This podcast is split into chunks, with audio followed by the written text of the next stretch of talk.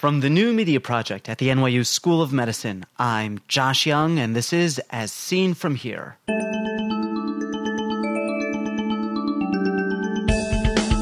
On today's podcast, trabeculectomy versus drainage implant, one year data from the TVT study, part one.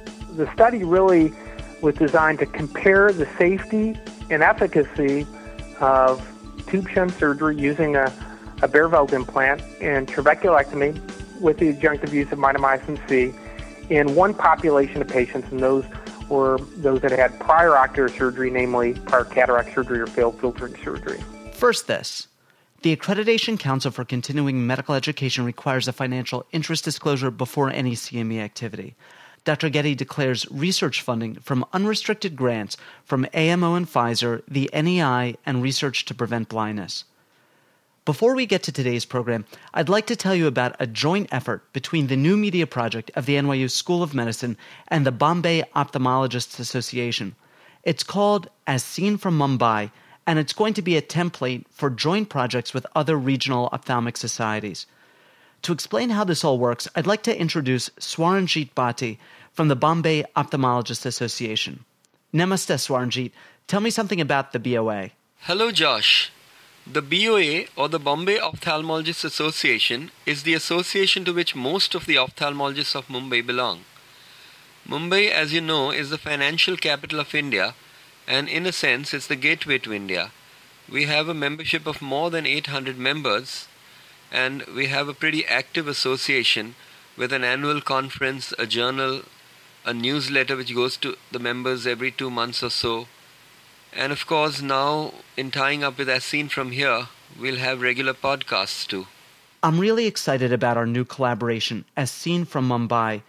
This is going to be a little different from our foreign language affiliates because this is actually going to incorporate the English language podcasts.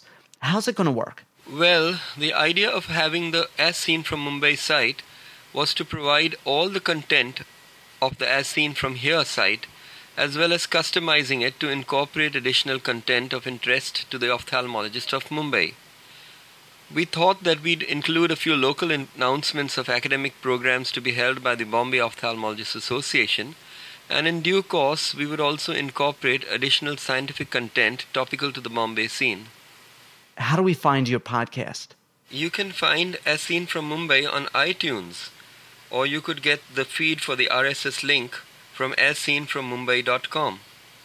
You could even subscribe to the podcasts by downloading a free podcatcher, which you could get from one of the links on the site. Thanks, Swaranjit. Uh, thanks and goodbye, Josh. Last year, I spoke with Steve Gedde about the newly launched tube versus trabeculectomy study. Although the interview discussed some of the advantages and disadvantages of each technique, the study hadn't published any data. Now, one year later, the TVT is releasing some of its initial findings. Because of the complexity of the issues and the range of topics to be discussed, I've divided the interview into two parts.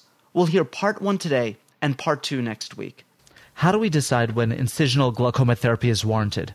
We do glaucoma surgery uh, really it comes down to two major circumstances. One is if a glaucoma patient is getting worse despite maximum medical therapy and appropriate laser treatment, or if you as a clinician feel that the patient has a high risk of getting worse despite maximum medical therapy and appropriate laser treatment. So, again, if you pushed other treatment options to the limit and the person demonstrates progressive glaucoma, certainly requires further intervention. And alternatively, um, you know, if a person ha- has advanced glaucoma and their intraocular pressure is 40 in the eye, I don't, I think we would all agree that we don't need to sit there and wait and watch that person get worse. We know their risk of progressive disease is high enough to certainly warrant uh, further intervention, and that may be surgery if if they, if you put the push the other modalities, namely medical therapy and laser treatment, to the limits. When glaucoma surgery is needed, what is the conventional first choice? You know, uh, trabeculectomy really remains the gold standard operation, and you know I think if you surveyed a hundred glaucoma specialists, probably a hundred of them would agree that in the kind of bread and butter uh, low risk type glaucomas, and I'm speaking about primary open angle glaucoma, chronic angle closure glaucoma, pseudo exfoliation glaucoma, pigmentary glaucoma, those types of glaucomas, really a trabeculectomy is the first choice operation. Now, when you when you're dealing with some of the more refractory secondary glaucomas, like neovascular glaucoma, uveitic glaucoma, ICE syndrome, for example, even as an initial surgical approach, I think um, many glaucoma surgeons would use a tube shunt or glaucoma drainage implant as the initial procedure in that group. In the group that you mentioned, why might valve or, as you call it, tube surgery be chosen as the initial incisional therapy? Um, well, actually, in the two TVT study, the tube versus trabeculectomy study, all of those patients had prior ocular surgery. In other words, really none of the patients had um, virgin eyes, essentially. All of them had either prior cataract extraction or failed filtering surgery in order to be eligible for enrollment in the study. So it really didn't address what's the best kind of initial surgical procedure. I'll tell you that we have a, a primary TVT study that is just about to begin, which is going to address that very question, but that wasn't actually what was addressed in the TVT study. What is the conventional choice if initial incisional surgery fails? And, and, and I mean outside of the TVT study, just in general in glaucoma specialists' practices? Yeah, a survey was actually done of members of the American Glaucoma Society to get a sense of the answer to your question, Josh, and and um, it presented uh, those glaucoma specialists with a variety of clinical scenarios and asked them what was their preferred surgical approach. So, uh, for example, they asked in a patient that's had failed filtering surgery, what operation would you use as kind of your initial surgical procedure? And the majority of, of AGS members really would select a trabeculectomy with mitomycin C uh, in that clinical situation, at least when this survey was initially um, distributed in 1996. Interestingly, that same survey was readministered to members of the AGS uh, about six years later, I think in 2002. And it was interesting to look how practice patterns had shifted, and, and for each of those different clinical scenarios that were presented, the percentage of responders that would use a tube shunt had increased uh, but still, a trabeculectomy with mitomycin C still was the the most popular surgical approach in in patients that have had um, uh, prior ocular surgery, like filtering surgery or cataract surgery. Have there been similar trends in popularity of these different procedures for primary surgery therapy? Um, it's h- hard to say. Um, first of all, the survey that I just spoke of didn't ask about different surgical approaches as a primary procedure in kind of low risk eyes, the primary open angle glaucoma eye and, and all. And I think most glaucoma specialists still prefer trabeculectomy in that situation. We can get some information about surgical trends just looking at Medicare utilization data. And if you look over the last decade or so, the number of trabeculectomies that are being performed have been steadily decreasing. And, um, and that's probably more related to advances in medical therapy, in particular, introduction to prostaglandin analogs. But what's interesting is that during that same time period, the last decade, the number of tube shunts that are being uh, implanted has about tripled in number. So that doesn't really give us an exact idea about what types of patients these surgeries are being done, uh, but does give us an idea of overall trends in, in glaucoma surgery. And it seems to be such that there's a, a, a decline in the number of trabeculectomies being performed and, a, and an increase in the number of, of tube shunts being done. And I think my, my sense is, is that the indications, what surgeons feel are indications for for performing drainage implant surgery are expanding. I, traditionally, these devices have been re- reserved for really the most kind of beat up eyes, the most refractory glaucomas, uh, eyes that have had multiple previous operations or just have horrific glaucoma like neovascular glaucoma. But as our experience grows with them, I think there has been a trend towards using them uh, in, let's say, less high risk eyes. So, so maybe even in eyes that might be considered of, of intermediate risk for failure. And that was actually the population that was focused on in, in the TVT study patients that had had only prior cataract surgery or only failed filtering surgery. And I think those those types of eyes aren't considered to be at high risk for failure. And I think among glaucoma specialists, at least um, among me and the investigators in this study, we really didn't know what was a better surgical approach for those types of patients. Was it to do a trabeculectomy with mitomycin C or place a glaucoma drainage implant like the, like the Baerveldt implant?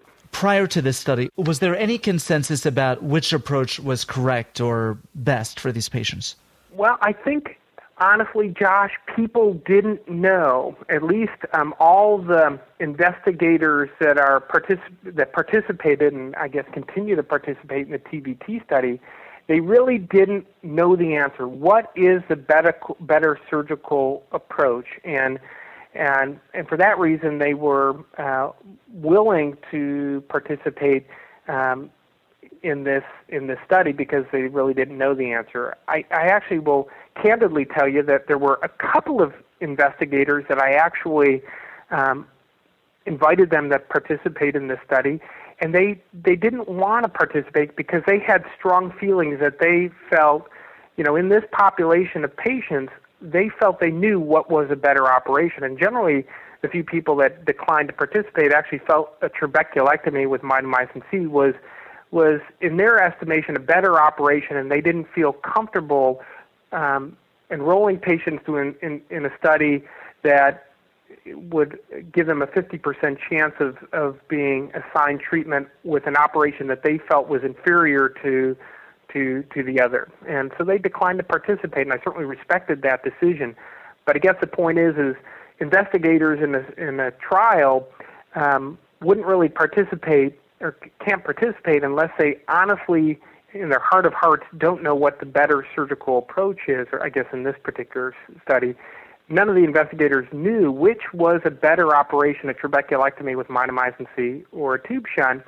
Uh, at least in the population we were studying, they felt uh, they felt comfortable um, uh, enrolling patients in, in such a study, randomly assigning them, them to one of those two operations. Steve, what did the TVT study seek to elucidate? It really was designed to give surgeons more information to help guide them in these uh, surgical decision making. So the, the study really was designed to compare the safety and efficacy of tube shunt surgery using a, a Baerveldt implant and trabeculectomy with the adjunctive use of mitomycin C in one population of patients, and those were um, those that had prior ocular surgery, namely prior cataract surgery or failed filtering surgery. Steve, can I have you describe the design of the study? Yes. Um, again, patients that uh, had medically uncontrolled glaucoma with pressures in the 18 to 40 range and had a history of prior ocular surgery, either cataract surgery, a failed filtering surgery, or a combination of both, uh, were randomly assigned to uh, receive either a 350 Baerveldt implant, which was implanted supratemporally, and and the, those patients in the tube group required a complete restriction of flow through the device at the at the time of implantation, or they were assigned to treatment with a trabeculectomy with mitomycin C and a standard uh, dosage of mitomycin is 0.4 milligrams per milliliter for four minutes was used intraoperatively. And then uh, this was a long-term study, or plans to be a long-term study. Um, we're planning five years of follow-up, but we um, are collecting data at, at set uh, predetermined follow-up visits and looking at, I think, typical outcome measures in a glaucoma surgical trial, things like intraocular pressure, visual acuity, visual fields, um, complication rates, rates of reoperation, uh, need for supplemental medical therapy, and we actually even are looking at quality of life. We're using one of the, I think, more popular quality of life instruments, the National Eye Institute Visual Function Questionnaire. Steve, can you say a word about the demographics of the study population? Uh, the uh, average uh, age of the study population was about 71 years, and we had a roughly equal number of, of patients that were of Caucasian and uh, African American ethnicity. Primary open angle glaucoma was overwhelmingly the most common type of glaucoma in the study population. About 20% of patients were phakic in the study, and the remaining 80% were pseudophakic. And they were had an average number of uh, medication, about three medications um, uh, at the time of enrollment in the study. The there were no significant differences between the patients in the tube group compared to those in the trabeculectomy group at the time of enrollment, and I think that showed that our randomization was very effective in, in creating two balanced uh, treatment groups. What were the main outcome measures for this study? Yeah, the main uh, things that we were looking at were intraocular pressure, um, visual acuity, which was measured both with uh, ETDRS visual acuity testing and Snellen uh, visual acuity, visual fields, which were assessed with uh, Humphrey visual field testing, quality of life, and we used the National Eye Institute Visual Function Questionnaire for measuring that outcome. Uh, we looked at rates of complications, rates of reoperation, and need for supplemental medical therapy. Which centers participated in this study?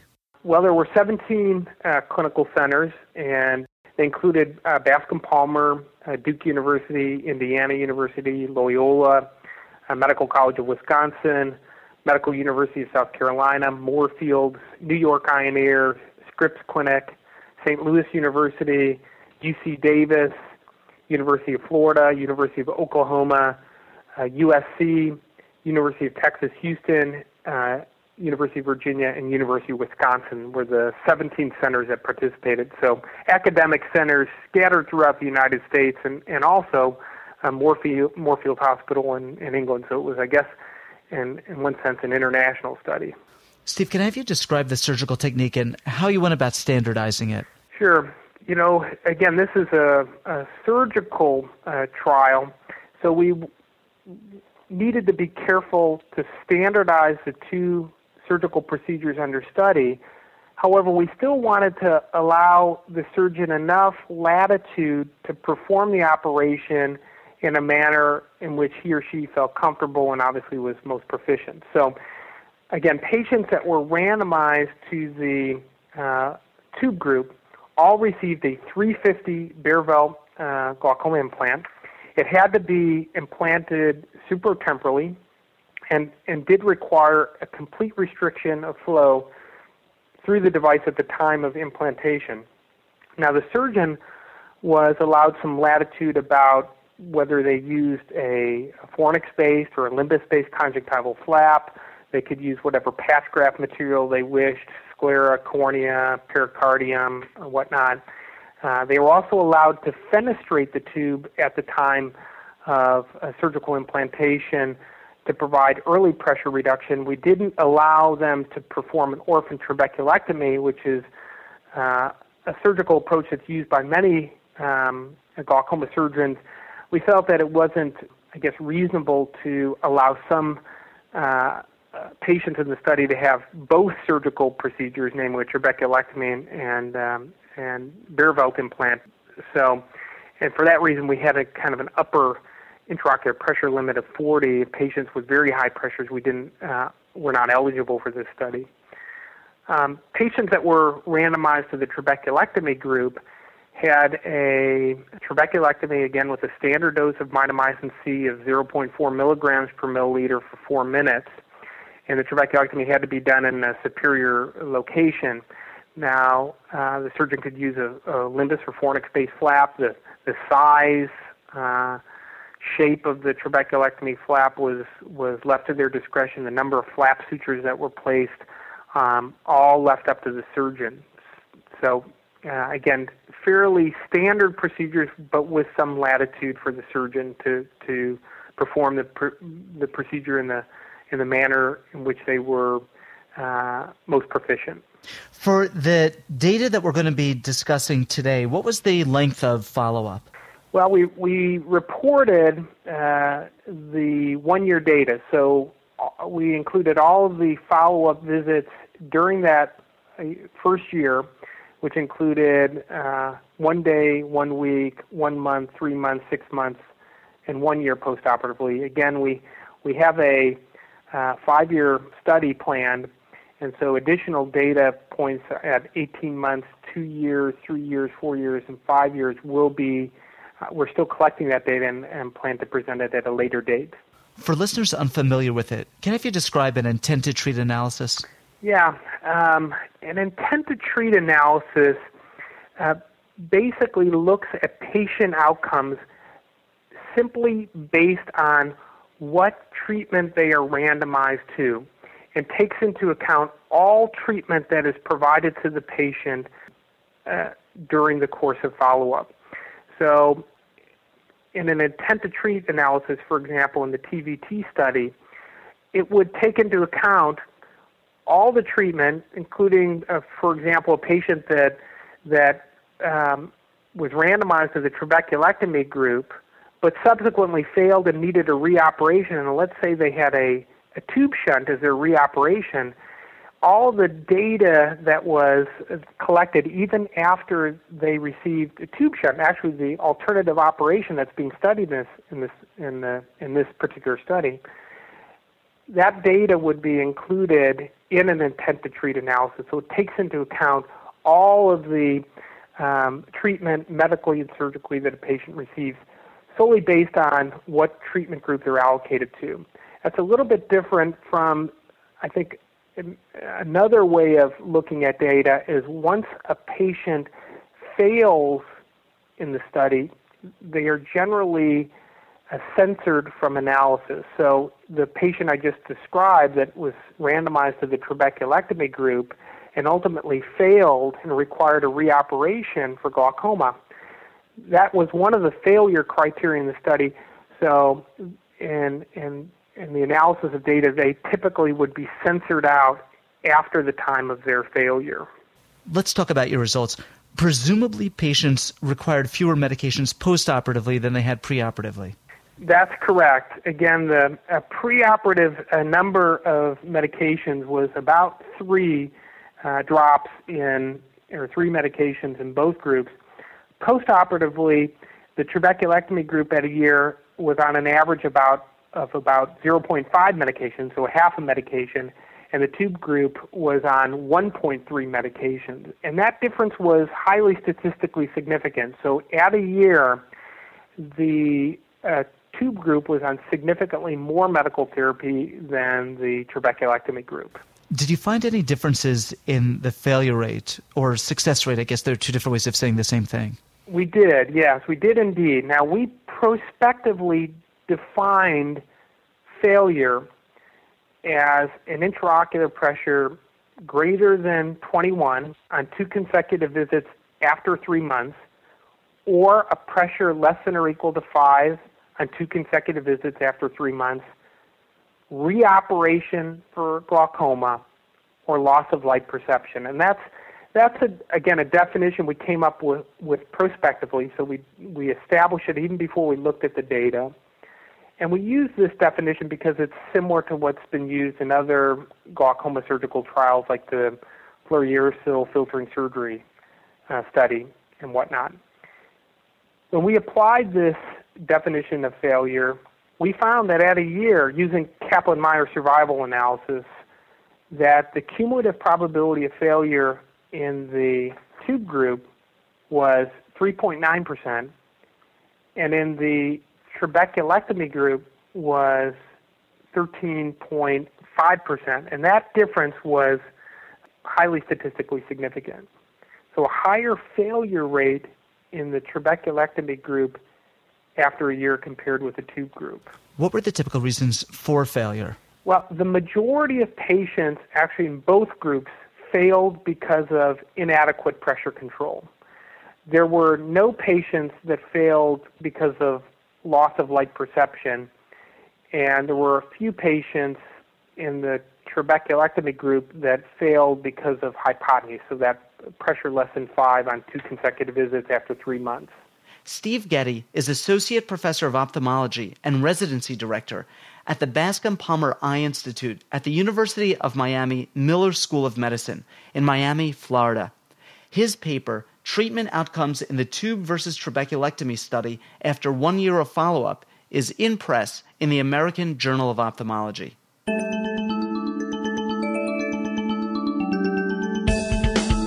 Ask questions of Dr. Gedde or any of our previous guests, or make a comment about any of the topics we've discussed. These interviews are meant to be the start of a conversation in which you participate. Call our listener response lines.